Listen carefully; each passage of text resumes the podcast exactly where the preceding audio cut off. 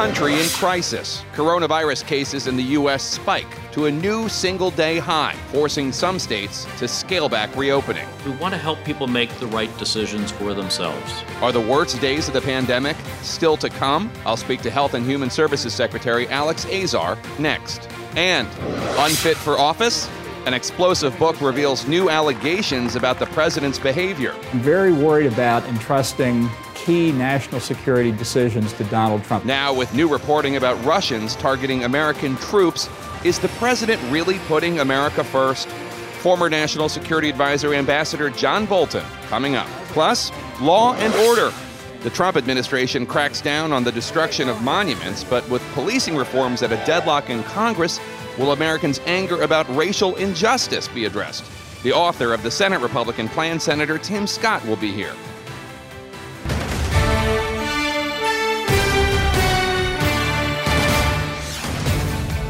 Hello, I'm Jake Tapper in Washington, where the state of our union is desperate for leadership. After months of personal and economic sacrifice and loss, it is now clear that the U.S. has failed to get the coronavirus pandemic under control. As of this morning, there are more than 2.5 million cases of COVID 19 in the U.S. and more than 125,500 Americans dead. Friday, at the first coronavirus task force briefing since April, Vice President Pence painted a picture that seemed frankly out of touch with reality, declaring the U.S. had, quote, flattened the curve as cases hit a new record single day high. On Saturday, Florida broke its record for new cases with 9,508 five cases reported in a single day. The governors in Florida and Texas are already rolling back some reopening plans, and other states have paused theirs. As the nation is scrambling to control the spread of this virus, the president, who spent Saturday golfing, has been tweeting, among other subjects, about his political opponent Joe Biden, about the vandalism of monuments, and about his own television ratings. Just this morning, shockingly, the president tweeted thanking the great people of the villages, and he showed a video in which someone driving a golf cart with Trump 2020 signs can be clearly heard shouting, White Power. Racist! Racist! You got it, you! White power! Yes, power! There you go, white power! The message the president has not been communicating, however, critical public health guidelines developed by his own administration, including a member of the White House Coronavirus Task Force. Uh, Task Force Health and Human Services Secretary Alex Azar. Uh, Secretary Azar, thank you so much for joining us uh, this morning. I do have to ask you, I'm stunned that the president retweeted this video in which one of his apparent supporters shouts, white power. I assume that that's not a message you stand by. Well, I've not seen that video or that tweet, but obviously neither the president, his administration, nor I would do anything to be supportive of white supremacy uh, or anything that would uh, that would support discrimination of any kind. Do you think that was a mistake by the president to tweet I, a video in which one of his apparent supporters says "white power" very clearly on the video? Hey, Jake, as I as I said, I, have been uh, I've been here getting ready to speak to you. I've not seen that, and so I don't want to comment further on that. But obviously, the president and I, his whole administration, would stand against any acts of white supremacy. All right. Well, we just played it for you, but I'll move on. New cases are increasing in two thirds of the United States this morning on the deadly coronavirus pandemic. 125,000 plus Americans are dead. And take a look at this graph. The U.S. just had our two highest days of new cases yet. You can see how that compares to the curves for the European Union and for South Korea. What we're doing is not working. What new steps is the administration going to take to stop the spread? So, Jake, what do we know? Uh, we know that we're seeing surging in cases, especially in counties in America's South. Um, we've heard from the governors that the average age is below is, is below age 35 of these cases. So these are younger and asymptomatic cases in many instances. Uh, nationwide, our fatality and hospitalization rates are at uh, two-month lows, but we are seeing increasing hospitalizations from COVID in these areas. Um, and what are the steps that we're taking to deal with it? First, the surveillance and testing is actually bringing out this information. So, unlike our Western uh, peers, uh, we actually are doing significant asymptomatic testing. So, at least we have the knowledge of what's happening. We're deploying teams out to state and local areas because this is very much a community based situation. You've got to get, you, you can't just do contact tracing. Dr. Fauci talked about this on Friday. You can't just sit in a public health office and make phone calls We've got to get the local authorities, we've got to help them get out into the community where the disease is spreading and test everybody in a community, get all positive cases, get them isolated. We have now, things are very different from two months ago. We now have three therapeutics. We have hospital capacity. We have reserves of personal mm-hmm. protective equipment. Uh, we're, we're, speeding our way towards, uh, towards having vaccines. Um, so it's a very different situation, but this is right. a very, very serious situation, and the window is closing for us to take action and get this under control. Right. So you, so you know that, that the, the, what happens, the mortality, death, is a lagging indicator. First, the, the cases go up, then the hospitalizations go up, then death goes up. We're in step one right now. Do you expect hospitalizations and deaths to go up in the coming weeks given this spike in new cases that we're seeing? And not just a spike in new cases, but spike in positivity rate, meaning the percentage of people being tested uh, is also going up. Well, Jake, that, those are certainly risks that you raise that are appropriate to be concerned about. And that's why one of my messages to individuals in these hot zones would be if you have engaged in behaviors in the last couple of weeks where you have not exercised appropriate social distancing, and if you couldn't socially distant, make yourself socially distant, worn face coverings, we encourage you get tested protect vulnerable members of your household and others. Um, get tested because you could put yourself, but more importantly, you could put our most vulnerable citizens at risk of severe complications or even fatality. So, the performance by the United States relative to other hard hit countries has frankly been awful. The hardest hit countries in the European Union, Italy and Spain, they're down 90% from their peaks. The U.S. got its case numbers down about a third, and now we're going back, and we're higher right now in terms of our peak in April. We're the only wealthy country with a double bump curve. So, why is that? And what more are we going to do other than getting in communities, as you said? Well, Jake, what we're doing is uh, uh, we've got to get down at that local level. That is really critical. So first, I'd rather have no cases. But I'll tell you what, i am glad that we have a robust testing system that is actually bringing out this data and telling us that we have youth who are getting this disease, who may be asymptomatic and may be spreading. You know, countries in Europe don't necessarily test asymptomatic cases. They test people, their protocols test those with symptoms. I'd rather have the data that we have to know to take action. And we've taken action, like in North Carolina, in the last couple of weeks, working in partnership with the state and local communities like Mecklenburg County. We've actually been able to turn that situation around, and it's these types of very community based interventions, working with local leaders. NGOs, trusted community figures, get into the community, get people tested, get people isolated, and protect and ring fence our mm. most vulnerable. Health experts uh, with whom I've spoken say the spread is almost certainly tied to reopening too fast. Texas and Florida have had to reimpose some coronavirus restrictions. Can you name even one state that has actually followed the White House guidelines on reopening? So, Jake, it's not really about reopening. We, we, we can and we have to get back to work, back to school, and back to health care. I've been in Michigan, I've been in Massachusetts. Responsibly, in though, right? Responsibly. Well, that's not so much about what the law says on the reopening as what our behaviors are within that. And if we act irresponsibly, if we don't social distance, if we don't use face coverings in settings where we can't social distance, if we don't practice appropriate personal hygiene, we're going to see spread of disease. And so this is why you see the local authorities are reimposing certain community mitigation restrictions where they've seen inappropriate individual behavior that's enabled spread. So the the secretary, I'm sorry, the uh, the chairman uh, of the Senate uh, Health Committee, Senator Lamar Alexander, Republican from Tennessee, he just told Manu Raju on Inside Politics before this show uh, that it would be helpful if President Trump sometimes wore a mask so that the idea of masks was not seen as a pro Trump or an anti Trump step, but rather just a healthcare step. You talked about the importance of wearing masks. Don't you think it undermines the message that you are trying to give, that the Surgeon General is trying to give, that Doctors Birx and Fauci are trying to give, when President Trump not only refuses to wear a mask publicly, but he makes fun of people who wear masks, and also he holds these rallies where no one, no one is social distancing and no one is wearing a mask. Doesn't that undermine the message that you are trying to give? Well, I am the president's health secretary, and I am telling people just what President Trump has said from day one in the reopening guidelines social distance, wear facial covering where you can't practice social distancing, engage in appropriate personal hygiene.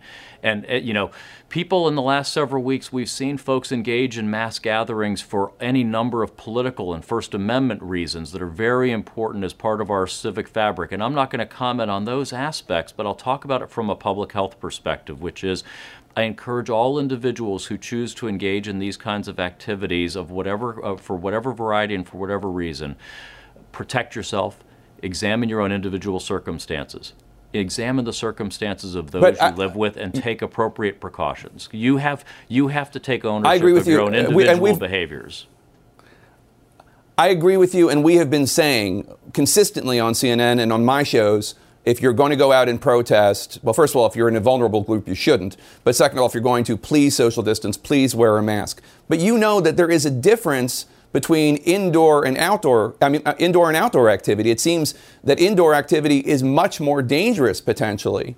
Uh, and yet the president continues to have these rallies where, again, not only does he not wear a mask, but no one on stage with him does, and none of his supporters do. And frankly, I worry about his supporters going into these indoor rallies, not social distancing, and not wearing masks, even though you are saying that they should be. The president and his campaign are not telling them to do so.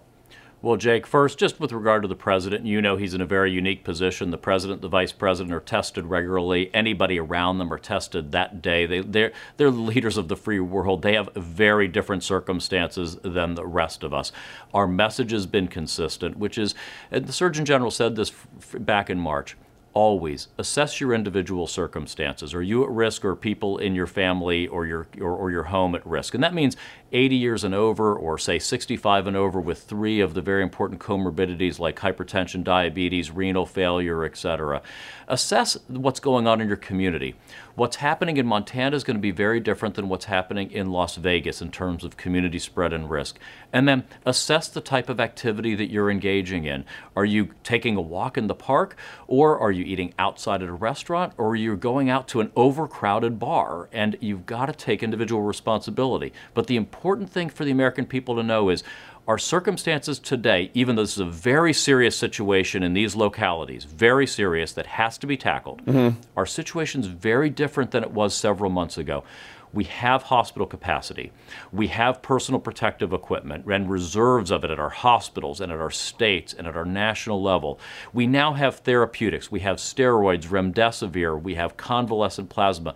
And if you have had COVID, yeah please contact your American yeah. Red Cross or your local blood bank and donate plasma so we can increase our supplies for people. And we're advancing on vaccines. We're, we're, we're, definitely in a different position than we were several months ago, but just to take issue with a few things you said. First of all, the AMA says there's still a PPE problem in some hospitals. Second of all, some hospitals, including in Arizona, uh, are actually starting to approach maximum capacity, and they're worried about what's gonna, what it's going to look like in two weeks. And third of all, sir, with all due respect, you, the Surgeon General, Dr. Fauci, Dr. Birx, yes, you are all consistent. You've had one message. President Trump and Vice President Pence are not having that message. They are not out there saying that masks are important. They are not out there demonstrating the importance of social distancing. They are holding rallies in which individuals are not social distancing at all. Do you think it's going to be safe to go to Florida to have uh, masses, thousands of people going into the Republican National Convention in a few months for the, for the president in a state that is right now experiencing a huge surge in coronavirus cases? So, Jake, I want to go back to some of the things you said there because I, I, I, want to make sure the American people are reassured about some of the actions of their government and of their health care system. You know, they, with all respect to the AMA, they don't have the information we have. We literally are on the phone with the hospitals in Arizona, Texas, California, Florida every day measuring their PPE supplies and their reserves and making sure that we're there to, to support them. In Arizona, 15% of hospitalizations inpatient are from COVID. The rest of their capacity is consumed with other hospital uses and elective procedures, and you're going to see governors and hospitals slowing down on elective procedures to make capacity. We will ensure that Americans who need hospital beds have hospital beds. If they need an ICU, they'll have an ICU bed, and if they need a ventilator, they'll have a ventilator, and we'll be able to deploy therapeutics to them to help them through also. Um, it's very important that we rely on data. We're following this at the micro level, the county level, the hospital level. Mm-hmm. And the numbers still keep going up. Let me ask you in the midst of all this, the Trump administration uh, moved this week to ha- ask the Supreme Court to strike down the entirety of Obamacare. Um, obviously, we're in the middle of a pandemic. Is it not unconscionable during a pandemic to take health insurance away from 24 million Americans without having a replacement plan ready to go so that those 24 million Americans do not have to not have health insurance in the middle of a pandemic. So first off, President Trump has done something really historic here for the uninsured, and he's he's made sure there's a program that if you're uninsured for any reason, you get the COVID care that you need with no cost sharing, no co-payments, no deductibles, no surprise medical bills. So the American people need to be reassured: get your medical care. If you're uninsured, it'll be covered. It'll be covered by us. Um, in terms of the Affordable Care Act, um, we have made very clear that if the Supreme Court strikes down all or a large part of, of Obamacare because it's constitutionally or statutorily infirm, um, we will work with Congress to create a program that genuinely protects individuals with pre-existing conditions. And by that I mean something very different than what we see today. You know, a couple that's age 55 in Missouri making 70,000 a year will pay $30,000 in premiums and have $12,000 of deductibles. I'm sorry, that's not real protection for somebody with pre-existing conditions. We're going to set it's a 2020. Up. We haven't seen a replacement plan.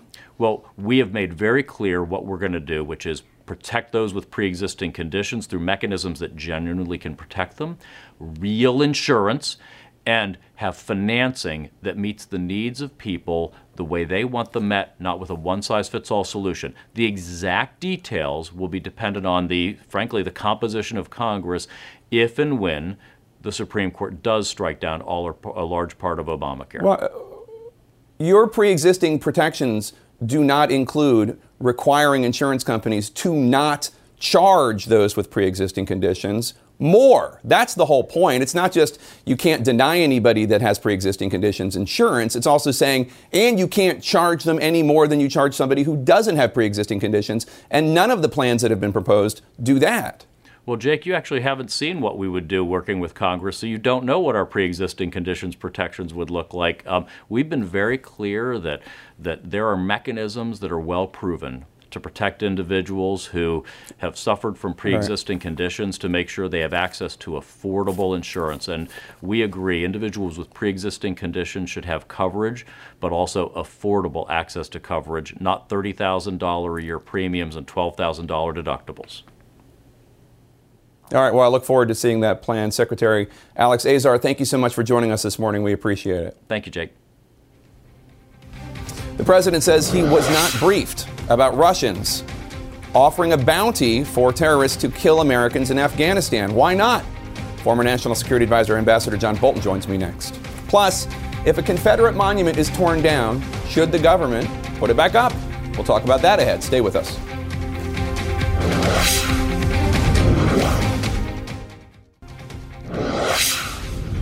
Welcome back to State of the Union. I'm Jake Tapper. This morning, the president is denying that he was told about intelligence from the U.S. that Russia has offered bounties to Taliban linked terrorists to kill coalition troops, including American troops. How could President Trump not have been briefed about this? I want to bring in someone who knows the inner workings of the Trump administration's foreign policy, former national security advisor to President Trump, Ambassador John Bolton, the author of the new book, The Room Where It Happened.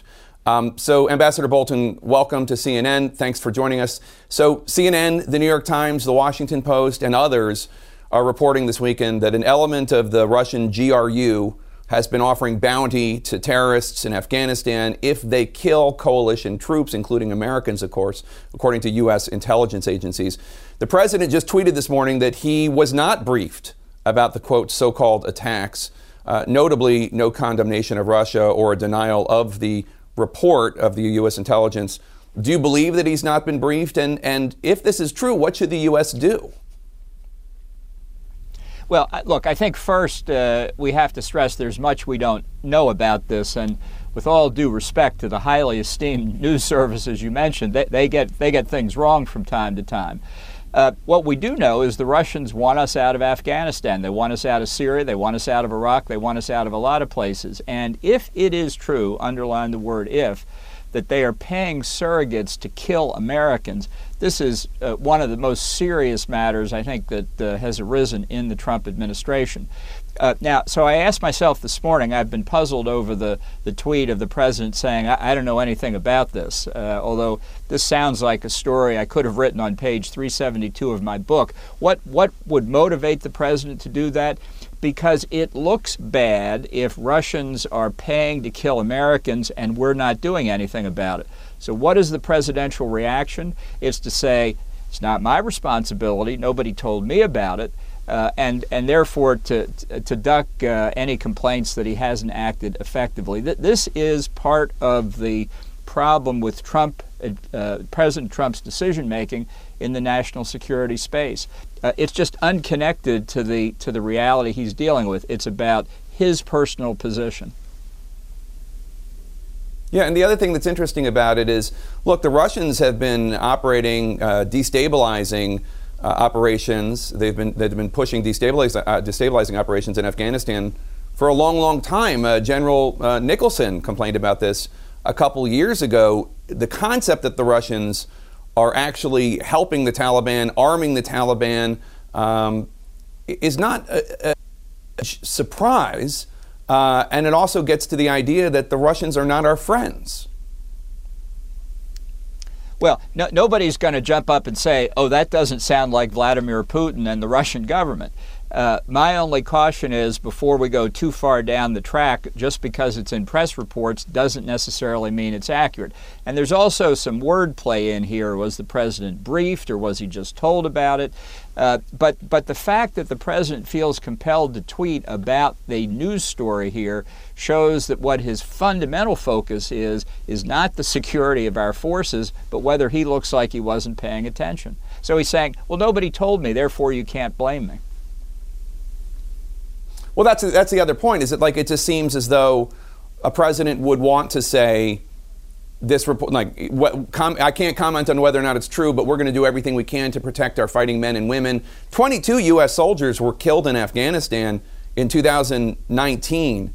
I mean, if even one of them was tied to this, that's one too many, but we hear nothing from the president about this. What if this intelligence is true? Let me just ask you this. If this intelligence is true, what should President Trump do? What should the US government do?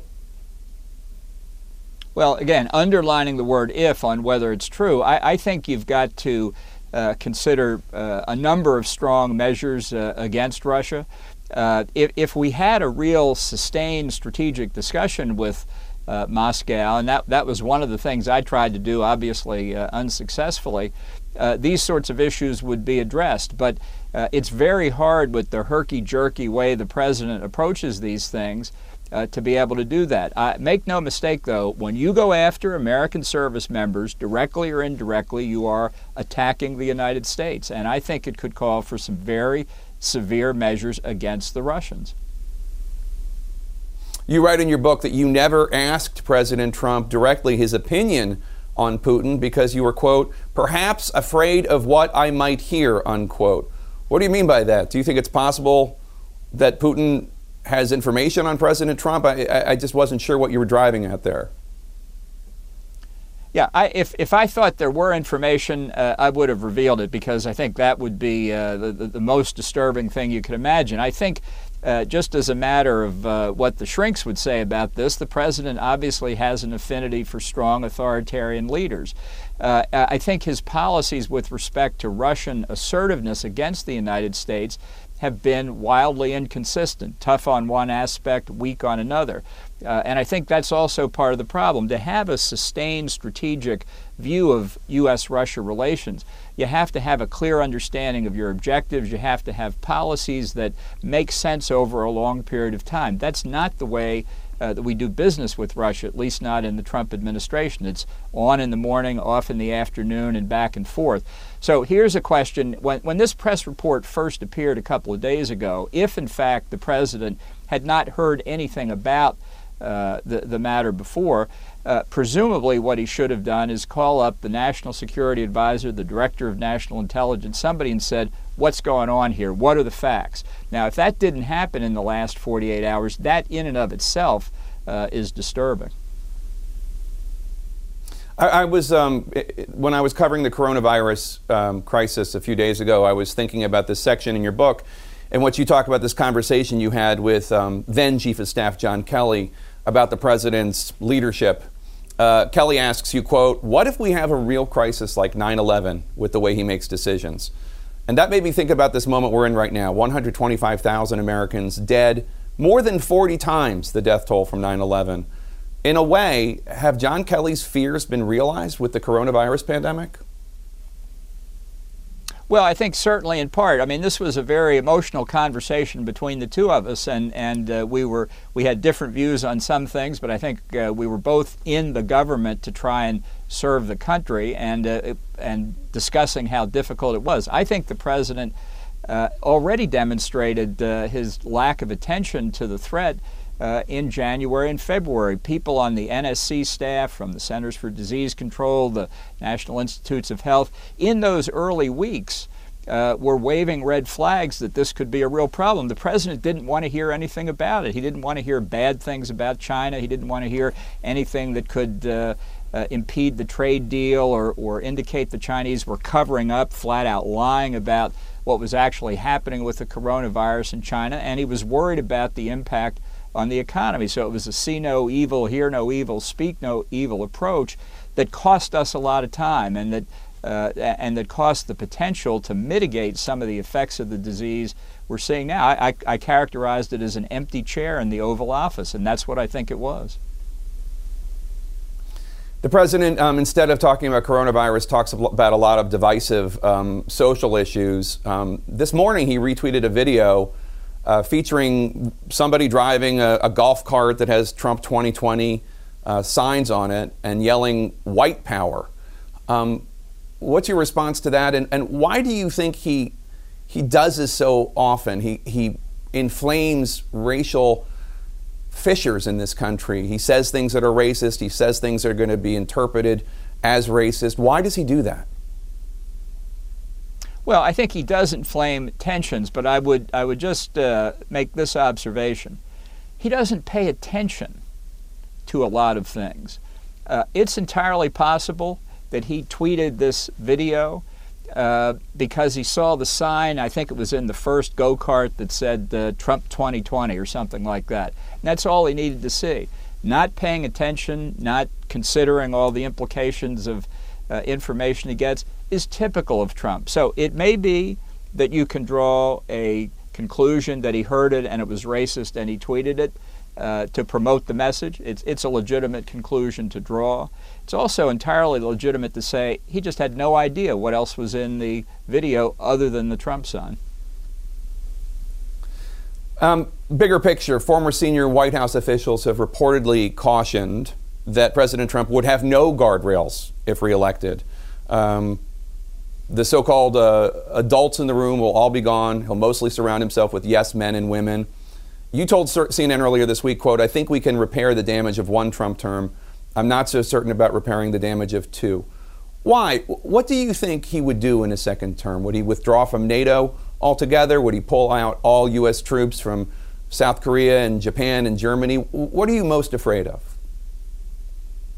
Well, all of those things are true, and there, there are a range of national security concerns I have. I also am concerned as a lifelong conservative Republican that once he no longer needs uh, a reelection, once he no longer needs uh, the people to come out and vote him in, uh, there, there's really no limit on what he might do in a second term. I can give you an example. Uh, Uh, one of the uh, liberal justices on the Supreme Court may, may leave, uh, and, and he may be advised by some of his closest advisors that the balance of the court would be a great legacy for him. He appointed some great conservative justices in the first term, now appoint some great liberal justices and leave that balance. What a legacy that would be. I, I could see him doing it. it the, the point is, he, he, in many cases, made substantive policy decisions on national security matters because of the expected domestic political reaction. Now, all presidents take politics into account. Nobody I've ever seen like Trump. Once he doesn't have to worry about that political reaction, uh, I, I worry about the consequences. You write that President Trump was so eager to make a deal with China that he was willing to give up important national security priorities uh, involving Chinese telecom companies ZTE and, and Huawei. You also write that the president asked President Chinese, uh, Chinese President Xi to help him win re-election by entering into that trade deal that could theoretically include ZTE and Huawei. You didn't really connect the two, but aren't you basically saying that President Trump was willing to sell out American national security interests in exchange for China helping him win re-election? Isn't that basically the conclusion of that information that you provide in your book? Well, I would characterize it this way. I think the kinds of things the president did, his casual granting of essentially personal favors to some of these authoritarian leaders in the case of Huawei and ZTE involving potential uh, criminal prosecutions, uh, was a way that he took legitimate government power and used it for his own uh, personal advancement. And I think he has trouble seeing the difference between his personal interest and the interest of the government of the United States.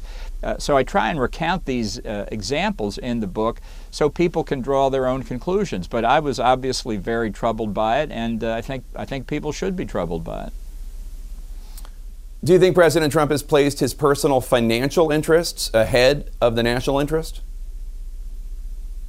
You know, I, I, don't I don't see evidence of the financial interest point. Uh, I know that concerns a lot of people. Maybe there is evidence of it, but to me, the corruption was the political corruption uh, of of using legitimate government power to advance his own political fortunes. Now, once again, I'm not saying that presidents can make decisions in the complete absence of political factors. Obviously, that's not true.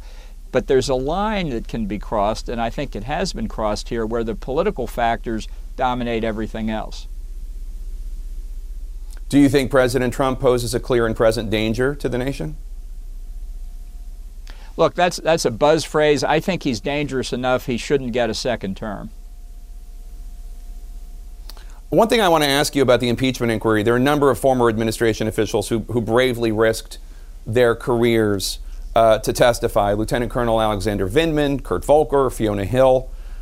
I understand your issues with the partisan nature, as you see it, of, of, the impeachment inquiry. But how do you respond to the charge that those individuals did something brave for their country by voluntarily testifying, but you refuse to tell, tell your story unless you were either forced to do so by a court or paid handsomely, as you are for this book? Yeah, it, you know, let's let's deal with the money first. If money were the object, I wouldn't have gone into the government uh, in the first place. You can you can check out the salary levels to, to see that. Uh, in, in, my judgment, the, the people who testified did do the right thing given their circumstances. I was put in a different position. Uh, by the way, my deputy, uh, Charlie Kupperman, was treated by the White House when the House uh, subpoenaed him.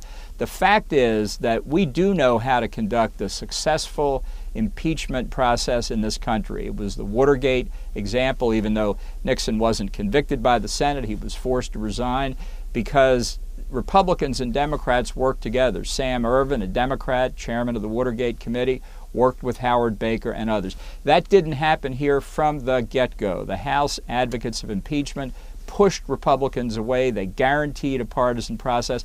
And I think they left the country worse off through that approach because the Senate did acquit, and that took another guardrail away. That's why I call it impeachment malpractice. And I don't have to march yeah. to that drummer. I thought they made a bad mistake. But you say the articles of impeachment were too narrow, but none of us had any idea that anything you allege happened until we read your book. We only knew about what happened with Ukraine because of the whistleblower I know that you talked about China and Turkey with Bill Barr and with the White House counsel, and they apparently didn't do anything about it. But how was the House of Representatives or how were the American people supposed to know about any of this, uh, given the fact that no one was telling us? They, they didn't take the time to find out. They, they pivoted from the Russia collusion uh, angle to the whistleblowers report uh, almost without any lapse of time. When I resigned on September the 10th, I was trying to get my life back in order, and it took uh, several weeks to do that, or at least to get started to do it.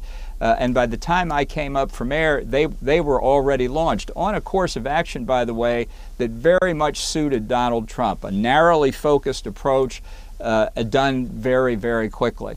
So had they had they bothered to take the time to find out what was really going on, uh, there, there could have been a lot of different circumstances, but by that time they had already poisoned the well with the Republicans who might have worked with them. You know, to get uh, the president convicted, you needed two thirds of the Senate. That, that meant you needed a lot of Republican votes. They couldn't have cared less uh, about getting those Republican votes. Moreover, on Ukraine alone, uh, they were fully prepared to say they had all the evidence they need for the quid pro quo. And what they failed to anticipate, mm-hmm. all, all these great lawyers on the House side, was the Republican response, which was even if all that's true, it doesn't rise to the level of an impeachable offense. That, that's why I think it was malpractice on their part. They botched the one opportunity they had. Yeah, I, I think there's an argument to be made that you could have come forward earlier, and also that even if you had the Republicans in the Senate were going to tolerate this behavior from President Trump no matter what. But we ha- we're out of time. Uh, Ambassador John Bolton, thank you so much. So the, the question book, is, the can, happened, can, we, appreciate can we make a difference? Yeah. Go ahead.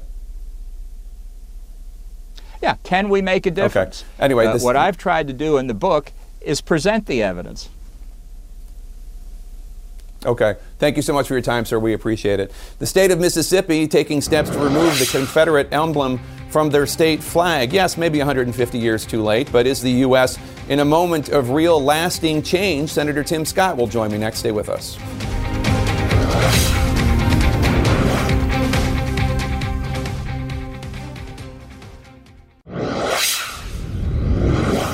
Welcome back to State of the Union. I'm Jake Tapper. There is a push by some Mississippi lawmakers this weekend to remove the Confederate emblem from that state's flag, but President Trump is moving in the opposite direction, issuing an executive order to protect statues and monuments, including Confederate generals.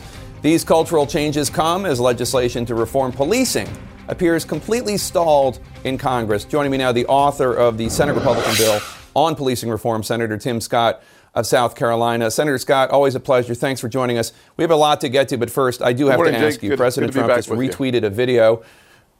President Trump just retweeted a video this morning featuring one of his apparent supporters shouting, White power. Uh, take a listen. Racist! Racist! Yeah, you got it! White power!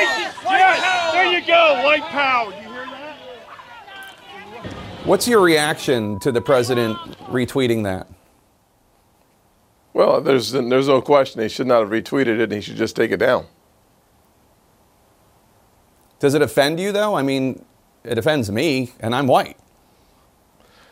Well, listen. I mean, if you if you watch the entire video, you, you can't play it because it was a profanity laced. The entire thing was offensive. Certainly, the comment about the white power was offensive. There's no question. I mean, we could play politics with it, or we can't. I'm not going to. I think it's indefensible. We should take it down. That's what I think. Let's talk about policing reform, which is something you've put a lot of energy to in the last few weeks. House Democrats yes. passed a bill this week banning chokeholds at the federal level, ending qualified immunity.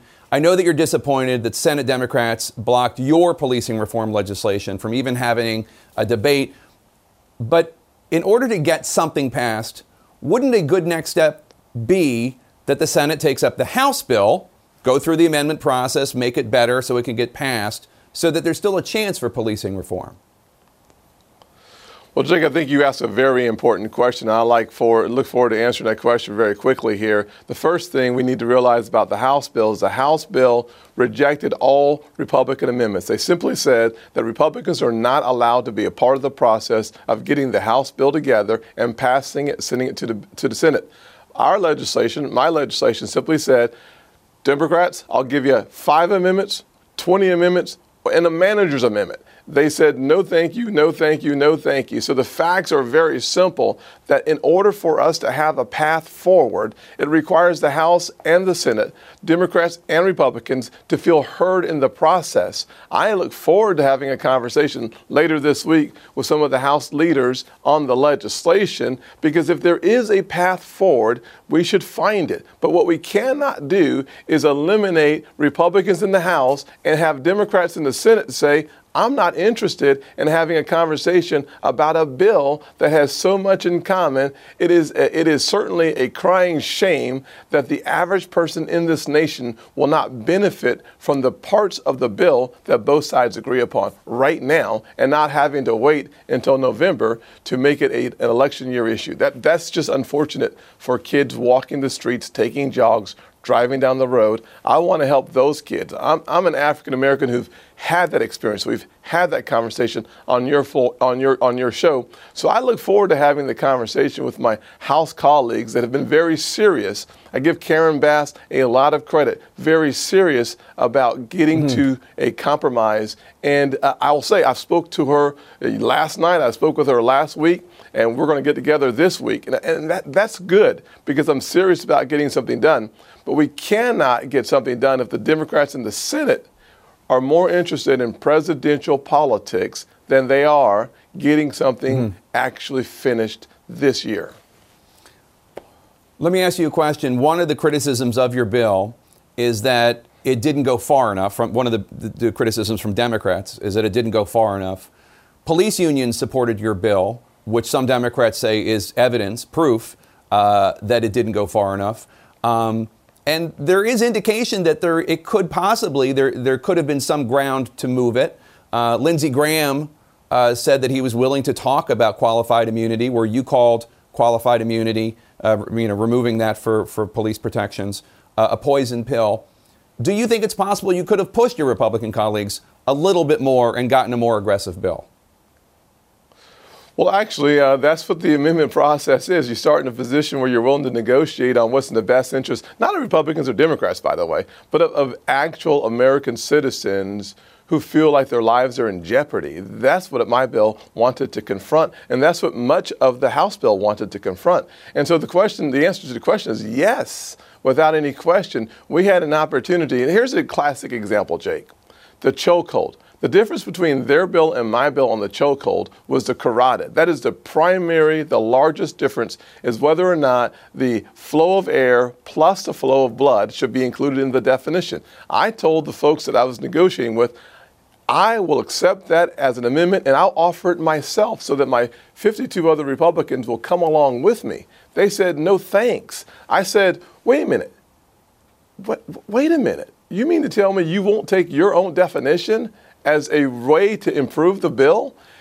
They said no. On the chokehold, the only thing they ban in the House is the fed, are the federal agents. And my bill banned the federal agents because local law enforcement must be under the supervision first of the city council. And they know that. I knew that. And that's one of the reasons why, if you literally read the House bill, literally read the House bill, it does not ban chokeholds on the local level. there are penalties, and so are there on mine. My penalties just happen to be higher than the House penalties. But uh, Jake, if we could do that on mm-hmm. chokeholds, can we do that on qualified immunity? I'm, I'm not going after character driven law enforcement officers. I refuse to stereotype officers, especially as an African American who's been stereotyped. But the bad officers, let's go full after, full bore after those folks. And we could have found the middle ground on that. Now, here's where the actual difference is.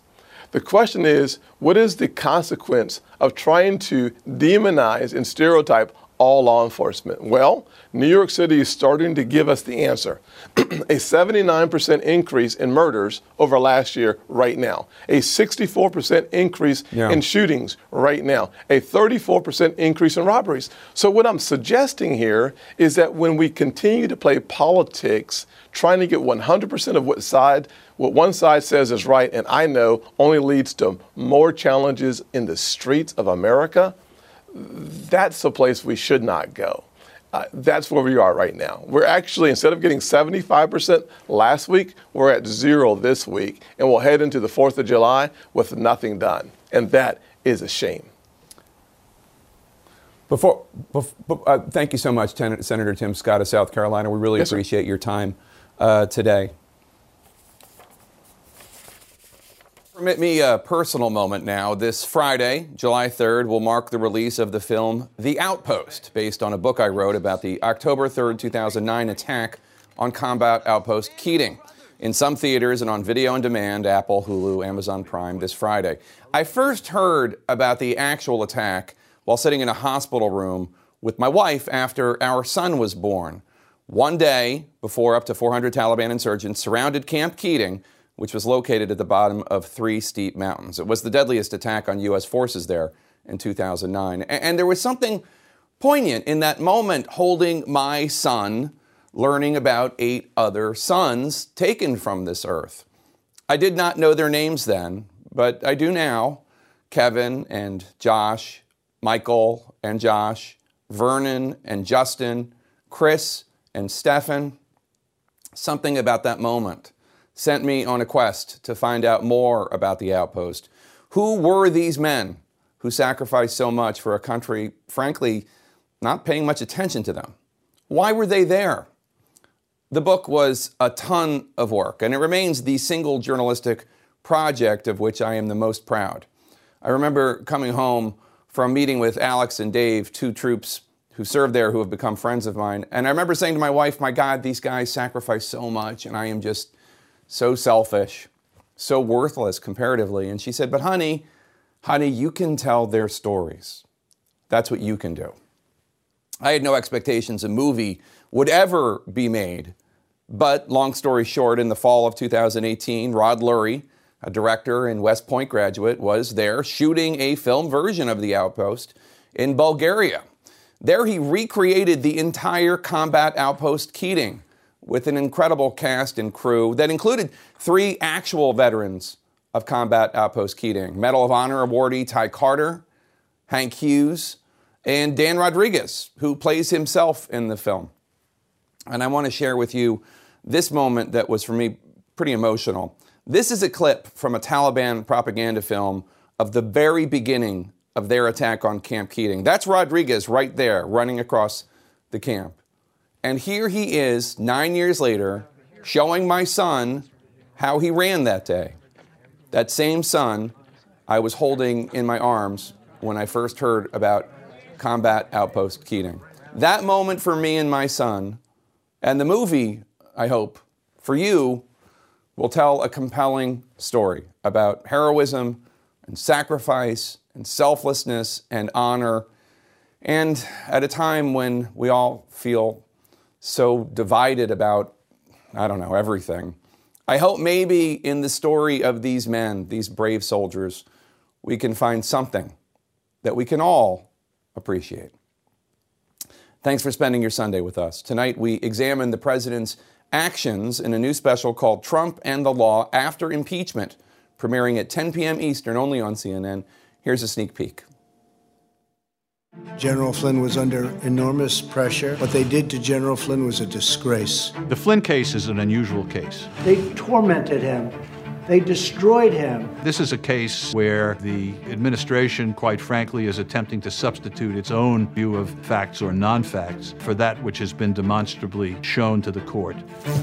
A case that, following the president's impeachment acquittal, critics say exposed the administration's renewed zeal to undermine the rule of law, intervene on behalf of friends, and attack perceived enemies. The common thread throughout the Trump presidency is abuse of power. I'm Dr. Sanjay Gupta, host of the Chasing Life podcast. In honor of our 10th season, we want to hear from you. Leave us a message at 470 396 0832 and tell us how you chase life. It could be used on an upcoming episode.